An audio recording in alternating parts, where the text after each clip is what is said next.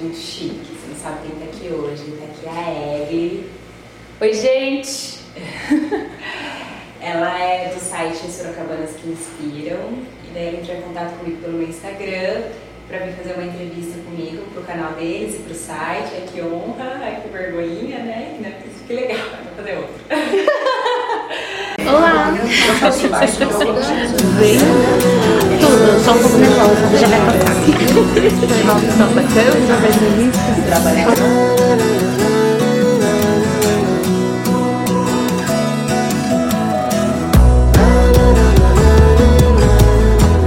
Oi, Egli, boa tarde. Muito obrigada por você ter aceito meu convite e ter cedido a entrevista aqui do Sorocabanas que Inspiram. Há algum tempo que eu já te sigo nas redes sociais. É, você é uma inspiração minha mesmo, também do projeto, porque você é uma jornalista, admiro o seu trabalho, admiro a JF Gestão de Conteúdo. É, e só fazendo uma apresentação, basicamente, a JF trabalha com assessoria de imprensa, marketing de conteúdo, redes sociais. Isso. E aí você vai falar mais. Bom, primeiramente, eu que agradeço o convite, né, para conceder essa entrevista para você, você ter vindo até aqui na JF. É, e eu acho muito legal essa coisa de mulheres inspirando outras mulheres, então, obrigada. Fiquei até emocionada aqui. E, bom, a JF, ela existe desde 2013. Nós começamos com assessoria de imprensa, acho que você me segue já há um tempo, acho que na época a gente meio que só divulgava, a gente fazia assessoria de imprensa.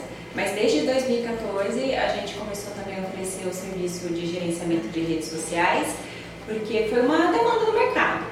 É, quando a gente começou já existiam as redes sociais, as pessoas já interagiam lá, mas não era meio que uma necessidade das empresas ou dos profissionais terem a sua marca, a sua identidade, o seu trabalho é, gerenciado da maneira, de maneira profissional nas redes sociais. Era meio que para os amigos, para a família. E só que já em 2014, é, os clientes de assessoria começaram a pedir que a gente prestasse esse serviço também. E, e aí naquela época tipo, era um diferencial uma empresa estar nas redes sociais. Hoje em dia é uma necessidade, né? Quem não está lá não existe. Não, tem, não faz negócio. É, exatamente. É, eu sou jornalista. É, no início eu contratava somente jornalistas, porque a gente oferecia um trabalho jornalístico, né, de assessoria de imprensa. Mas atualmente daí as redes sociais, daí a gente faz também comunicação interna, né, o endomarketing para empresas, para grandes condomínios, associações. E também fazemos o inbound marketing, que é o marketing de atração, seja é, por um canal no YouTube, um site, até por meio das redes sociais. O nosso gerenciamento de redes sociais também trabalha esse, esse marketing de conteúdo, essa gestão de conteúdo para atrair e fidelizar o público-alvo do cliente. E aí nós começamos né, com eu e outras jornalistas e atualmente temos uma equipe também com publicitários até para oferecer é, algo a mais, né, complementando duas áreas que eu acredito que super se complementam, né, o jornalismo e a publicidade, para conseguir oferecer um, um serviço que, vou deixar a parte, acredito ser de excelência, né, em todos os serviços é, que são os principais que a gente oferece, né, é muito bom. Agora me conte como foi a transição, como que surgiu o JF, como você estudou jornalismo e como é ser uma mulher empreendedora na cidade de Sorocaba. A gente sabe que a mulher está ganhando cada vez mais espaço, mas ainda a gente não é a maioria né, em todos os nichos, né? Então é uma luta constante. Então eu queria que você, né? Nem todas as situações são favoráveis. Não. Então, vamos começar. Por que, que eu fui fazer jornalismo? Pode falar. É... Eu era funcionária pública, concursada do estado de São Paulo. É, não estava infeliz no que eu estava fazendo. Eu estava feliz e sempre procurei fazer da melhor maneira, onde quer que eu estivesse. Mas eu sempre gostei muito de comunicação.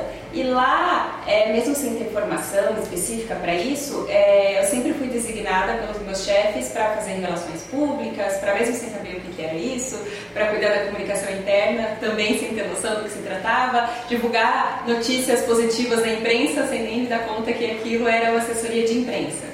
E, e daí até antes, né, que eu fui fazer faculdade, digamos assim, que fora do padrão que a maioria das pessoas é, que decidem né, optar por um curso superior é, vão fazer, exceto em alguns casos, né, mas a maioria das pessoas termina o ensino médio e vão para a faculdade. Né? A maioria das pessoas termina o ensino médio e vai para a faculdade. E eu não, eu prestei um concurso público e lá fiquei. E só que aos 24 anos, então assim, estava fora do padrão, né? Na minha turma tinha lá pessoas de 17, 18, 19 e eu de 24, quase 25. É, decidi fazer jornalismo por satisfação pessoal, apenas para é, falar, ah, tem um nível superior, pendurar um diploma na parede, enfim. Não tinha intenção nenhuma de pedir exoneração ou algo assim. Porém, na faculdade, eu descobri que eu amava comunicação muito mais do que eu já sabia que eu amava e cada vez eu me interessava mais e é, até não é o correto, mas por eu ter feito faculdade mais, digamos, velha, a gente pensa, se você tem 24 anos não é velha, né? Mas, Fora do padrão para faculdade. É, do, da maioria. Uhum. É, eu aproveitava, e por eu pagar também, né, com muito suor, contando cada centavinho, é, eu dava muito valor para todas as aulas, eu jogava o máximo de todas as aulas, e quanto mais eu aprendia, mais eu amava, e eu comecei a entrar naquela crise assim, será que eu quero continuar o que eu estou fazendo? E, ah, e aí? Não, mas eu preciso tentar, mas aí ficava tipo, anjinho de abinho, ah, você é anjinho, é é o anjinho falando, você é tipo um anjinho de abelha. Ah, enfim. Mas assim, tipo um lado falando, é, você é funcionária pública concursada, você vai aposentar com salário integral, você tem estabilidade, e o outro lado falando, vai, se joga, se arrisca, você vai ficar frustrada, aí uma velha frustrada por não ter tentado, vai que dá certo. E aí fiquei nisso. É, no meu último ano de faculdade eu decidi que eu ia me jogar e aí, depois que eu estava formada, isso com é, 28 anos, 29 anos. Isso foi em que ano? Isso em 2012. É, eu comecei a me planejar financeiramente para conseguir sair sem dívida. Guardar dinheiro não tinha como, mas pelo menos eu saí com prestação, com boleto para pagar. Porque funcionário público não é CLT estatutário, então eu saí sem fundo de garantia, sem seguro-desemprego, sem nada. Saí zero. E porque não tinha como. Eu tentei é, procurar emprego e, e para tipo, arrumar um emprego para depois pedir exoneração, mas não tem como. Porque você não consegue sair do nada, porque no funcionário, no funcionalismo público você meio que pertence ao Estado, então tem uma burocracia para você sair. Precisa publicar em Diário Oficial da União, do Estado, nananana, e aí se eu conseguisse um emprego eu não conseguia falar assim, tô saindo. Então eu vi que eu precisava sair para depois conseguir um emprego. Mas eu já estava, quando eu saí, isso em início de 2013, que eu já meio comecei a empreender enquanto eu procurava emprego, porque eu já morava sozinha e precisava pagar minhas contas, meu aluguel, né, comer, ter luz, água em casa, internet, que é fundamental, porque eu já frilava, precisava da internet em casa também. É, e aí, mas eu comecei, eu queria, estava procurando emprego em sedações, mas o mercado de comunicação já estava muito próximo do que está hoje, que infelizmente, né, quem acompanha o mercado de comunicação sabe que está cada vez mais enxuto, cada vez com menos vagas, cada vez menos valorizado, infelizmente. E, e aí eu não conseguia, e assim, querendo não, com 30 anos, já estava velha para começar uma nova profissão ainda tem essa estigma, ainda que não concordo com isso, mas é, a, o mercado ainda tem essa estigma de que tem. se você muda de carreira aos 30. É, porque eu tô começando tipo do zero, digamos é como assim. Você tá competindo com gente de 18 anos praticamente, né? Isso. Você tá... É, péssimo.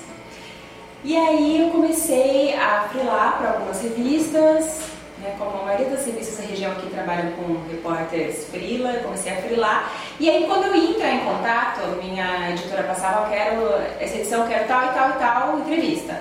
Eu ia começar a procurar assessoria de imprensa dessas pessoas. E aí essas pessoas não tinham assessoria de imprensa. E é como, como assim, assim, gente grande, tipo é, o Matheus Nastergaile, não tinha assessoria de imprensa na época. Ai, qual é o nome daquele ator que fez o Ravengar? Gente, do branco. Aquele que fazia o. Cabeludo, barbudo lá, o. O que morreu? O. Domingos. Não.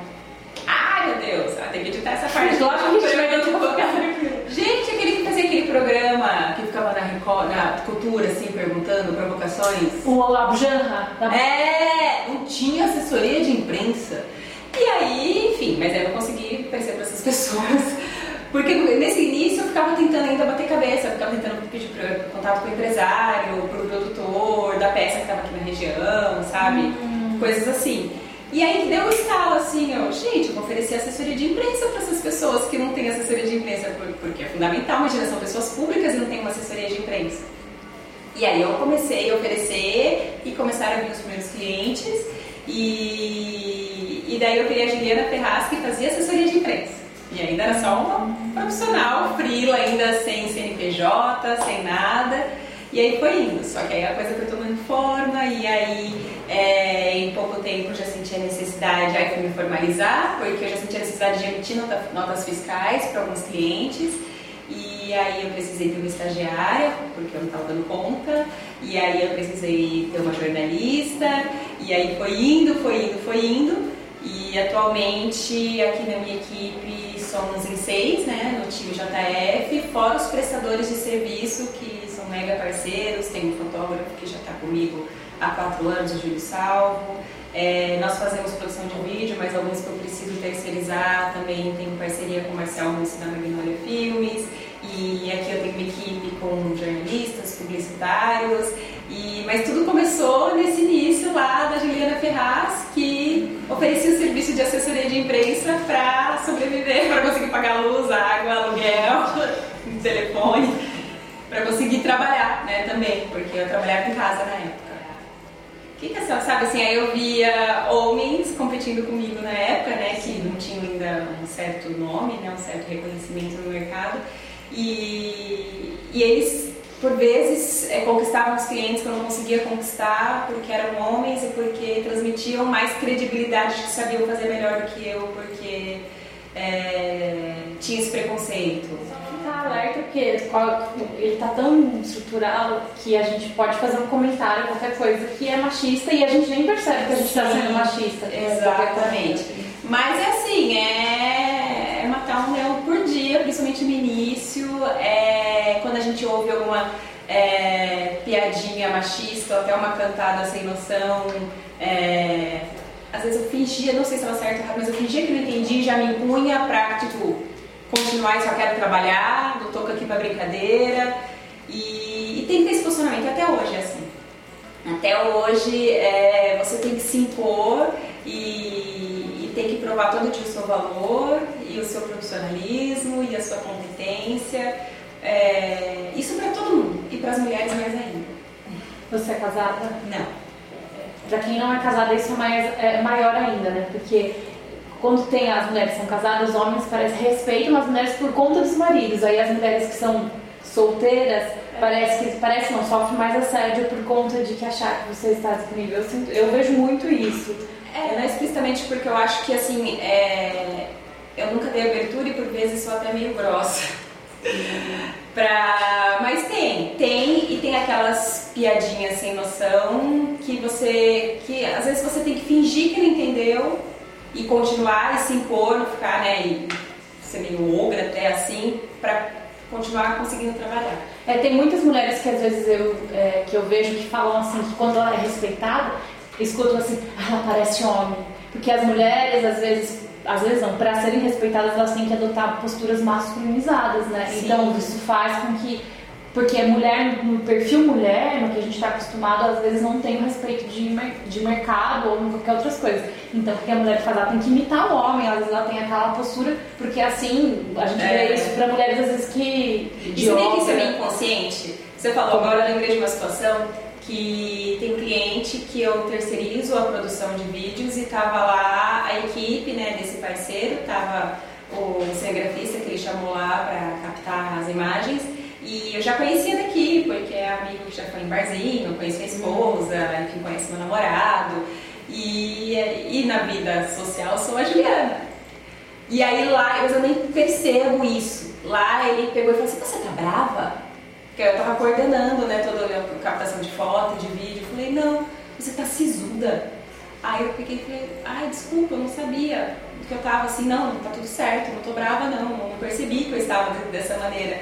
E daí ah, mas é porque você está aqui agora no seu papel de, de empresária, né? Aí que, eu, que foi cair a ficha, assim, a gente tem umas máscaras sociais de acordo com o personagem que a gente precisa digamos, interpretar naquele momento inconscientemente. Então, no meu dia a dia, eu sou a Juliana, moleca, né? Tenho aí já mais de 30 anos, mas sou desse jeito e não quero perder essa essência. Mas no trabalho, ainda que eu tenha um pouco disso, porque ninguém muda do nada, né? Porque aí seria Aí falsa. essência. É.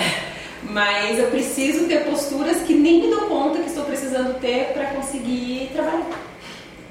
E como foi crescendo, né? Aí foi crescendo, eu fui pegando outras pessoas, mas ainda estava tudo muito centralizado em mim, até por culpa minha. Sou, confesso, centralizadora. É, então, esse ano a JF passou por uma reestruturação do organograma para que a gente possa crescer de maneira saudável. Então, eu tenho a Thaís Marques, que já está comigo faz quase quatro anos, promovi a coordenadora da parte de jornalismo, o Leonardo Antunes, o Luiz Tari, que também está comigo há um tempo, é, e promovi ele a coordenador da parte de social media para que eles consigam, para que eu possa me reportar a eles, eles consigam coordenar tudo, todos os demais né, membros do time, para que a gente consiga é, crescer de maneira saudável sem ficar tudo centralizado em mim, porque é humanamente impossível. Ah, olha, assim, eu não gosto de projetar muito daqui cinco anos, mas a gente já tem clientes na região, é, no estado de São Paulo.